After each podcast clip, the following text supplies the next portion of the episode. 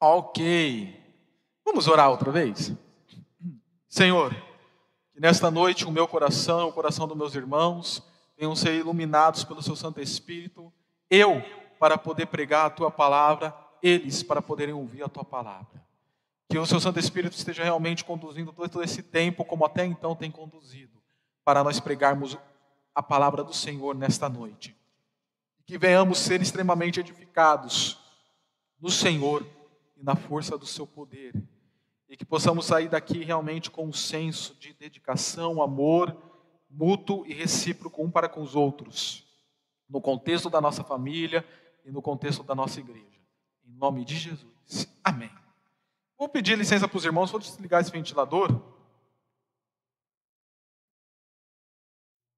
Eu não tenho tanto calor igual o Rogério, então, na hora que ele descer, eu posso desligá-lo, né? E podem acender essa luz aqui, a primeira luz, por gentileza, ok? Querido, a questão é o seguinte: a questão é o seguinte: a pessoa a qual você convive lá na sua casa, no seu lar, seu marido, a sua esposa, os seus filhos, ou a pessoa que você convive aqui como igreja, inclusive essa que está ao seu lado, que raramente você vê. Esta pessoa, o que de fato ela é para você? Ela é realmente uma pessoa? Você a considera realmente como uma pessoa? Como alguém que você olha e vê nela a completude, alguém que completa a sua vida, alguém que completa o seu ser, alguém que se não tivesse na sua vida você se sentiria de alguma maneira incompleto? Ou você olha para essa pessoa e a vê simplesmente como um objeto, como esse objeto ou este objeto que só está lá para ter algum tipo de serventia para a sua vida. E quando não tem, você não está de não ou de nenhuma maneira se reporta a ela. O que de fato significa a pessoa que está ao seu lado, na família, na escola, no trabalho, na igreja. Ela é uma pessoa ou ela é um objeto? Um filósofo judeu do século XX, final do século XIX, começo do século XX, um grande intelectual, que inclusive deu aula nas universidades de Jerusalém, Palestina e assim por diante, chamado Martin Buber. Martin Buber. Ele ensinou duas expressões para nós. Uma expressão chamava eu, tu, e a outra expressão se chamava eu, isto. A expressão eu, tu, quando ele fala eu, tu, ele quer dizer com essa expressão que eu encontro a minha totalidade de ser quando eu estou em correspondência com uma outra pessoa, que é o tu. Tu, como nós sabemos, é um pronome pessoal. Segunda pessoa do singular. É um pronome pessoal. Então eu só tenho a totalidade do meu ser, eu só tenho a completude do meu ser, eu só tenho sentido na minha vida quando eu encontro no outro esta totalidade e esta completude de ser. E quando ele fala sobre o eu isto, eu traço isto, ele quer falar da maneira que a minha pessoa ou a sua pessoa se relaciona com o mundo e com os objetos que nós temos até então para poder de alguma maneira nos satisfazer. Então, a maneira que eu lido com o mundo, que eu vou a um shopping de repente, fazer algum tipo de consumo, quando eu entro num carro, quando eu ligo minha televisão, quando eu pego esse bistrô para repousar a Bíblia, o, a caneca de água em meu celular, esta relação eu, isto, o objeto que está ao meu dispor para poder de alguma maneira me ajudar e me satisfazer naquilo que eu preciso. E daí o Martin Buber, ele continua dizendo que o grande problema é que nós temos invertido a ordem. Nós temos trazido o tu para o isto e o isto para o tu. Então, a pessoa que era para eu encontrar nela completude através de um relacionamento, eu a trato como isto, como um objeto. Está lá somente para poder me satisfazer de alguma maneira, e quando não tem utilidade, eu não a uso. E aquilo que era para ser um objeto, o isto, eu trato como tu. Eu faço o objeto ser algo que eu encontro a minha completude minha totalidade. Por exemplo, do celular. Nós temos encontrado mais completude e totalidade em nossas vidas através deste equipamento do que através das pessoas que estão ao nosso lado. E o que era para ser um objeto, uma relação eu isto, eu tenho tratado como uma relação eu tu. E a minha esposa, a minha filha, minha mãe, eu trato como eu isto, como se fosse um celular. Se você se interessar em estudar um pouquinho mais sobre isso que Martin Buber fala, essa filosofia chama princípio dialogal de Martin Buber. Mas para poder exemplificar melhor para vocês, vou contar uma historinha. Vou compartilhar uma ilustração. Certo sábio chegou no homem e falou assim: Venha cá, eu quero te mostrar uma coisa. E o homem então seguiu e ele foi para uma janela de vidro transparente, igual aquela que nós temos, ou igual estas aqui, e falou assim para ele: Olha através desse vidro. O homem olhou através do vidro, janela fechada, olhou através do vidro. O que você vê lá fora? Eu vejo crianças brincando, eu vejo só as mulheres, as mulheres trabalhando e cuidando das crianças. Eu vejo os homens transitando. Enfim, eu vejo pessoas. Então o sábio pegou um espelho e tampou a janela com o espelho e disse: E o que você vê agora? E o homem respondeu: Eu vejo a mim. Eu vejo eu. Então o sábio disse: Tome nota. Tanto a janela quando o espelho tem vidro. Ambos têm vidro. A diferença é que no espelho existe uma prata atrás dele que não permite você ver o outro, mas ver só a você mesmo. E aí o sábio finalizou da seguinte maneira: tome cuidado com as pratas. Tome cuidado com as pratas e tem tirado a sua visão de ver os outros, e tem trazido a sua visão só para você mesmo, só para o seu mundo, só para a sua realidade. E o outro é só um objeto, é só uma prata, para você querer se ver. É tipo aquilo que certa vez eu vi num seriado de comédia, em que a pessoa falou: Eu percebi que você olha no meu olho só para ver o seu reflexo só para se ver no meu olho. Isso nós chamamos na filosofia de solipsismo. Ensina o seguinte essa filosofia: a pessoa acha que ela é a única realidade que existe. E os outros que estão em volta dela, eles não existem de fato, eles são imaginários. Eles só estão lá para florear o mundo da pessoa e da realidade dela, mas eles não existem. Mas e aí então, pastor? Como nós podemos lidar com esta questão de eu não tratar o outro como eu isto, de eu poder tratar o outro como eu tu.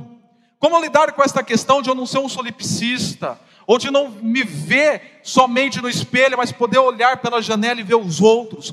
Como eu lido com esta questão? Eu lhe convido que você abra a sua Bíblia, na segunda epístola de João. Segunda epístola de João. E daqui a pouco nós leremos diretamente o versículo 4 ao versículo 6 dessa epístola. João só tem um capítulo, é um dos menores livros da Bíblia, sendo assim o menor livro do Novo Testamento.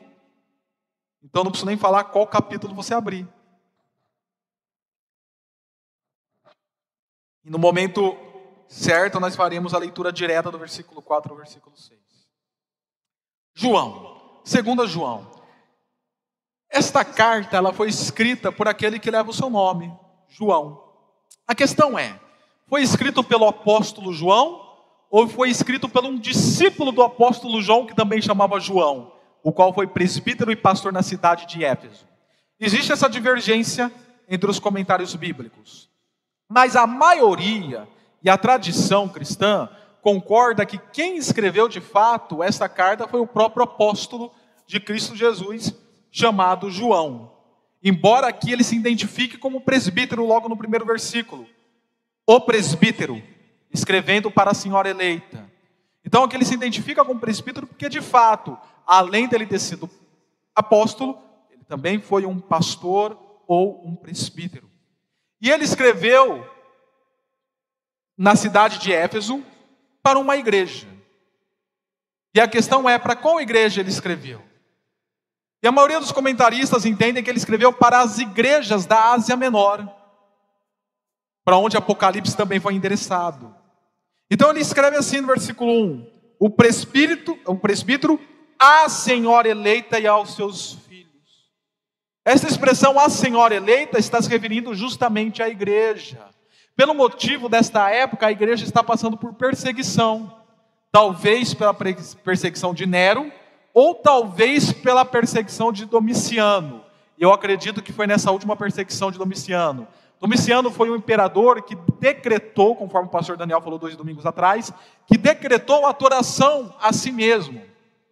Os imperadores romanos eles já acreditavam que eles eram deuses, mas Domiciano foi o primeiro a exigir a adoração a si próprio. E os cristãos não fizeram o que ele pediu. Os cristãos não adoraram Domiciano. Então começa uma perseguição do Império Romano contra os cristãos, levando-os de fato à morte. Então João, quando ele escreve essa carta, com a preocupação que essa carta não caísse na mãos, de repente, de soldados romanos do Império Romano, identificando a igreja que estava sendo destinatária da carta, ele usa, portanto, essa expressão, a senhora eleita e aos seus filhos, que nada mais é então que a igreja e aqueles que compõem a igreja que estão espalhados pela Ásia Menor. A partir daí, do versículo 1 ao versículo 3, nós temos a saudação de João à igreja. Do versículo 4 ao versículo 6, nós vamos ver a temática do amor, que vão ser os versículos que eu estarei pregando daqui a pouco. Do versículo 7 ao versículo 11, nós temos a questão de João orientando a igreja da maneira que ela tem que lidar com os falsos profetas, com os falsos mestres e com os falsos pastores. Naquela época estava havendo uma falsa doutrina que eles criam que Jesus Cristo não tinha se manifestado em carne e em sangue, mas só em corpo espiritual. Ele aparentava ter um corpo material, mas não tinha, era espiritual só o seu corpo. Essa falsa doutrina nós chamávamos de docetismo, do verbo doquel, que significa o aparento, mas não sou, ok? Então João fala: aqueles que não confessam que Jesus Cristo veio em corpo é enganador e é o anticristo. Esteja distante desta turma, nem se sente com eles, nem saudem essas pessoas. É, o apóstolo João era radical. Você sabe a pessoa que é herege, gosta de uma falsa doutrina? Pois bem, não senta com essa pessoa, não salda essa pessoa. Então, esta aqui é a orientação em relação a quem são os falsos mestres e como lida com esses falsos mestres. E por fim, o versículo 12 ao versículo 13, nós temos aí a conclusão desta carta e a despedida para a senhora eleita para a igreja. E agora, tendo já o contexto de João em mente, de 2 João, eu lhe convido que você entenda comigo do versículo 4 ao versículo 6, mais especificamente. Nesses três versículos, João vai falar para a igreja que quando ele encontrou os seus filhos, os seus membros, ele muito se alegrou. Ele ficou muito contente, muito alegre, porque ele via que essas pessoas estavam vivendo na verdade. Mas qual verdade é esta? O amor. A verdade do amor mútuo, a verdade do amor recíproco, da verdade que como um amava o outro e demonstrava isso na prática. Então ele faz um pedido de reafirmação disto. Amem uns aos outros. Eu já tenho visto isto, mas agora eu quero reafirmar com vocês: amem uns aos outros. Esta aqui é a ideia geral dos três versículos. Portanto, agora vamos lê-los e entendê-los melhor. João falando: Ao encontrar alguns dos seus filhos, muito me alegrei, pois, né, agora ele vai explicar o motivo da sua alegria, pois eles estavam andando na verdade. A palavra andando aqui tem um sentido realmente, viviam de acordo com a verdade, estavam coerentes com aquilo que criam, havia coerência no que eles criam e no que eles praticavam. O sentido desta palavra, andando ou viviam de acordo, pode ser expresso, por exemplo, lá em 2 Reis, capítulo 20, versículo 3. Se quiser me acompanhar na leitura daquele texto, 2 Reis 23, capítulo 20, versículo 3, diz assim: Ezequias falando, lembra-te, Senhor, como tenho de servido com fidelidade e devoção sincera. Era assim então que a igreja a qual João escreveu estava, vivendo com fidelidade e com devoção sincera. E feito o que tu aprovas, comportamento da igreja estava sendo aprovado pelo Senhor. Aí voltamos lá em 2 João. Conforme o mandamento que recebemos do Pai. E nós vamos entender melhor esse mandamento a partir do versículo 5. E agora eu lhe peço, Senhora, não como se estivesse escrevendo um mandamento novo, mas o que já tínhamos desde o princípio, que amemos uns aos outros. É, esse mandamento, o qual João está reafirmando aqui, ele não é novo. Já foi citado, por exemplo, lá em Levíticos 19, 18. Se quiser me acompanhar lá também, vamos ler. Levíticos capítulo 19, versículo 18, diz assim: Não procurem vingança, nem guardem rancor contra alguém do seu povo, mas ame cada um ao seu próximo, como a si mesmo. Então esse mandamento ele já está lá desde o Antigo Testamento, sendo perpetuado até então, escrito por João e passado para você e para mim nesta noite. Não é vingança que você tem que buscar contra a pessoa que te prejudicou. Não é rancor que você tem que ter no seu coração contra a pessoa que de alguma maneira te promoveu algum mal. Mas, sim, é o amor, como se fosse a você mesmo. Vocês podem ver que a contrapontuação que é realizada aqui em Levítico é justamente quando alguém, alguém que talvez te, te fez algo para você promover vingança ou rancor. Não para esta pessoa você deve dispensar amor. Então é isso que João escreve aqui, voltando em 2 João: amemos uns aos outros. Sabe qual é interessante? A palavra amor que está nesse texto é o famoso ágape. Para ser mais específico, aqui está o ágapo escrito. Na língua grega, nós temos algumas palavras, várias palavras na verdade para amor. Nós temos as quatro mais famosas: o Eros, que é o amor de paixão, aquela paixão, aquele negócio que queima no peito, explode o coração, te impulsiona para fazer loucuras. É o Eros. É, é, é, o tipo de amor que você até tem com um objeto, quando você olha um objeto e, nossa, aquele negócio mexeu com o meu coração, eu quero comprar esse celular, brilhou meu olho quando eu vi esse celular. Isso é o eros, é um amor paixão, que também é usado no sentido sexual, da onde vem a nossa palavra, por exemplo, erótico, o erotismo. Nós temos o amor filéu, ou filós, que também pode ser escrito, que ele tem o sentido do amor cordial, do amor amigo.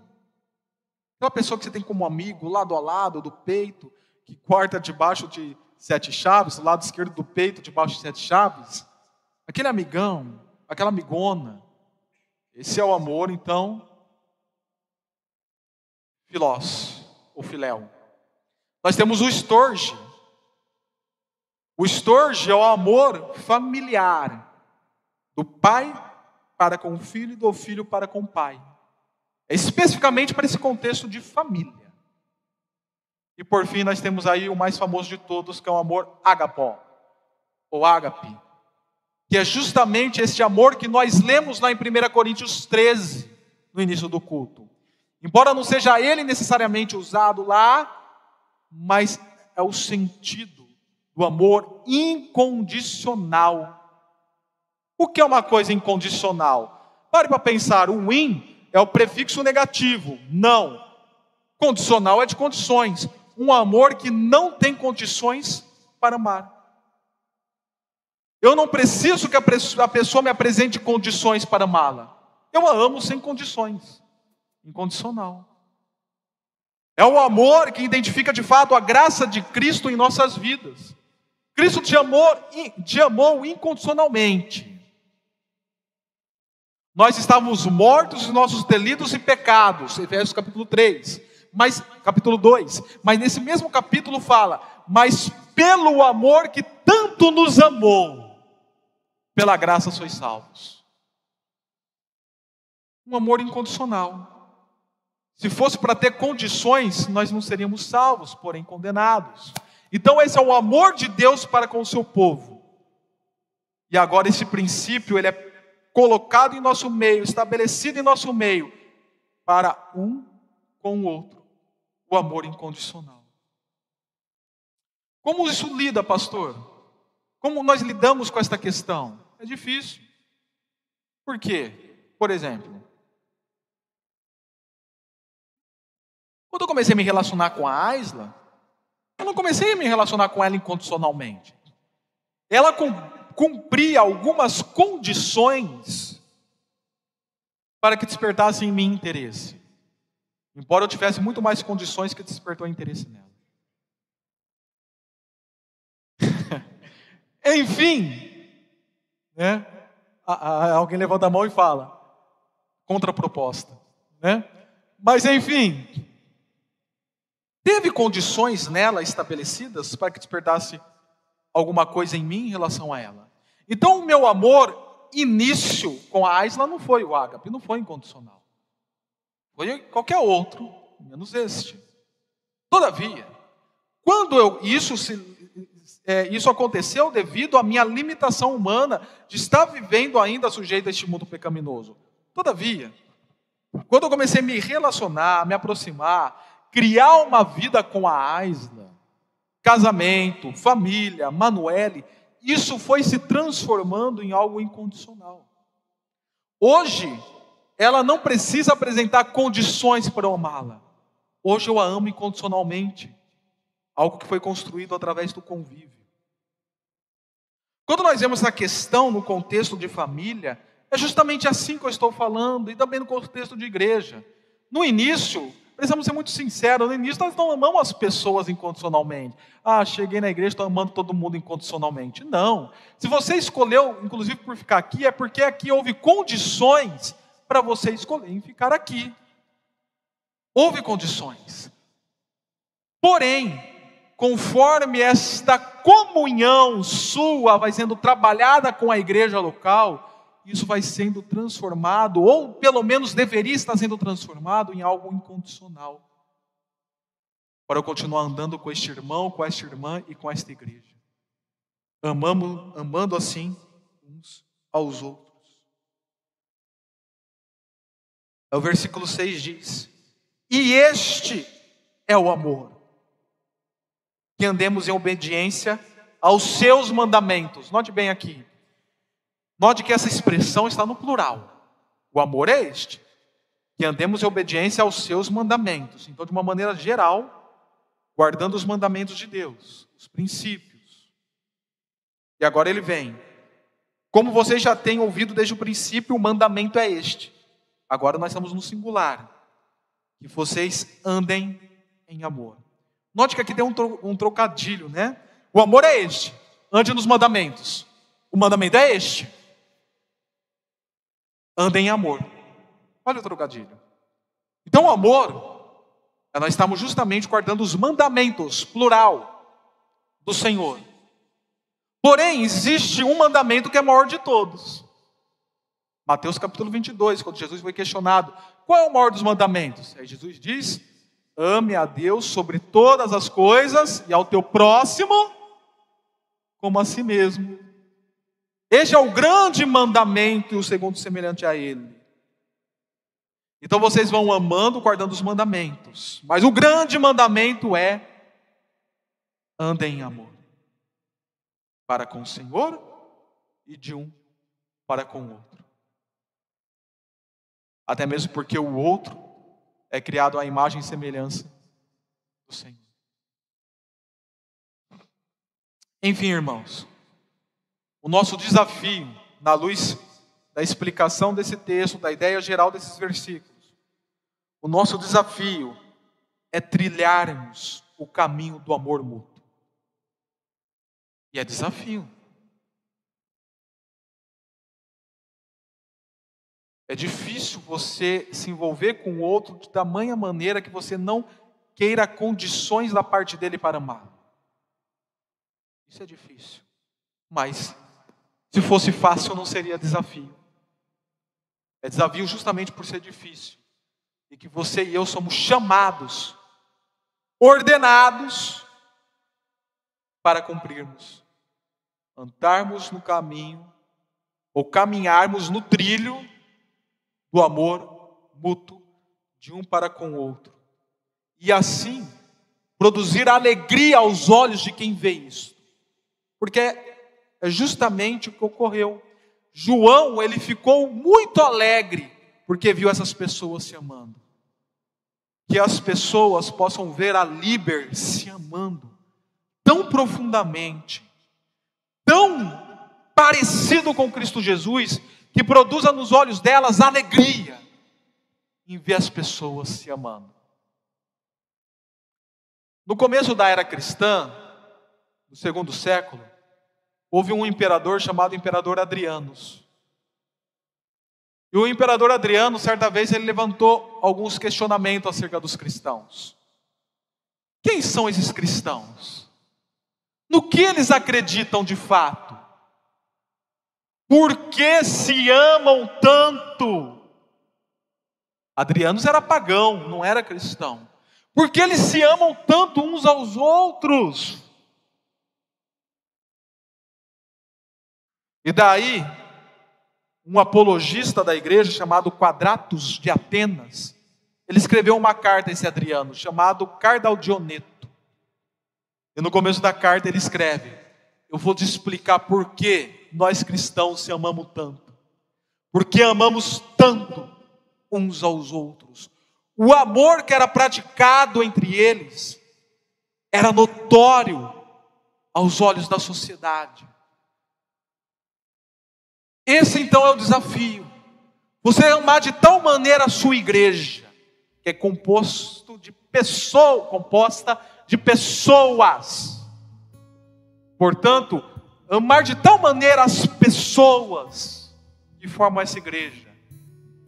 O nosso desafio é amar tanto um ao outro, mesmo que esse outro já tenha pisado na bola comigo, já tenha pisado no meu calo, já tenha de alguma maneira é, faltado com a minha pessoa, mesmo assim, eu amá-lo de tal maneira que os meus familiares, os meus amigos, a minha cidade, sociedade, olha de uma maneira assim impactada, assustada, espantada e questione por que lá na Libra eles se amam tanto.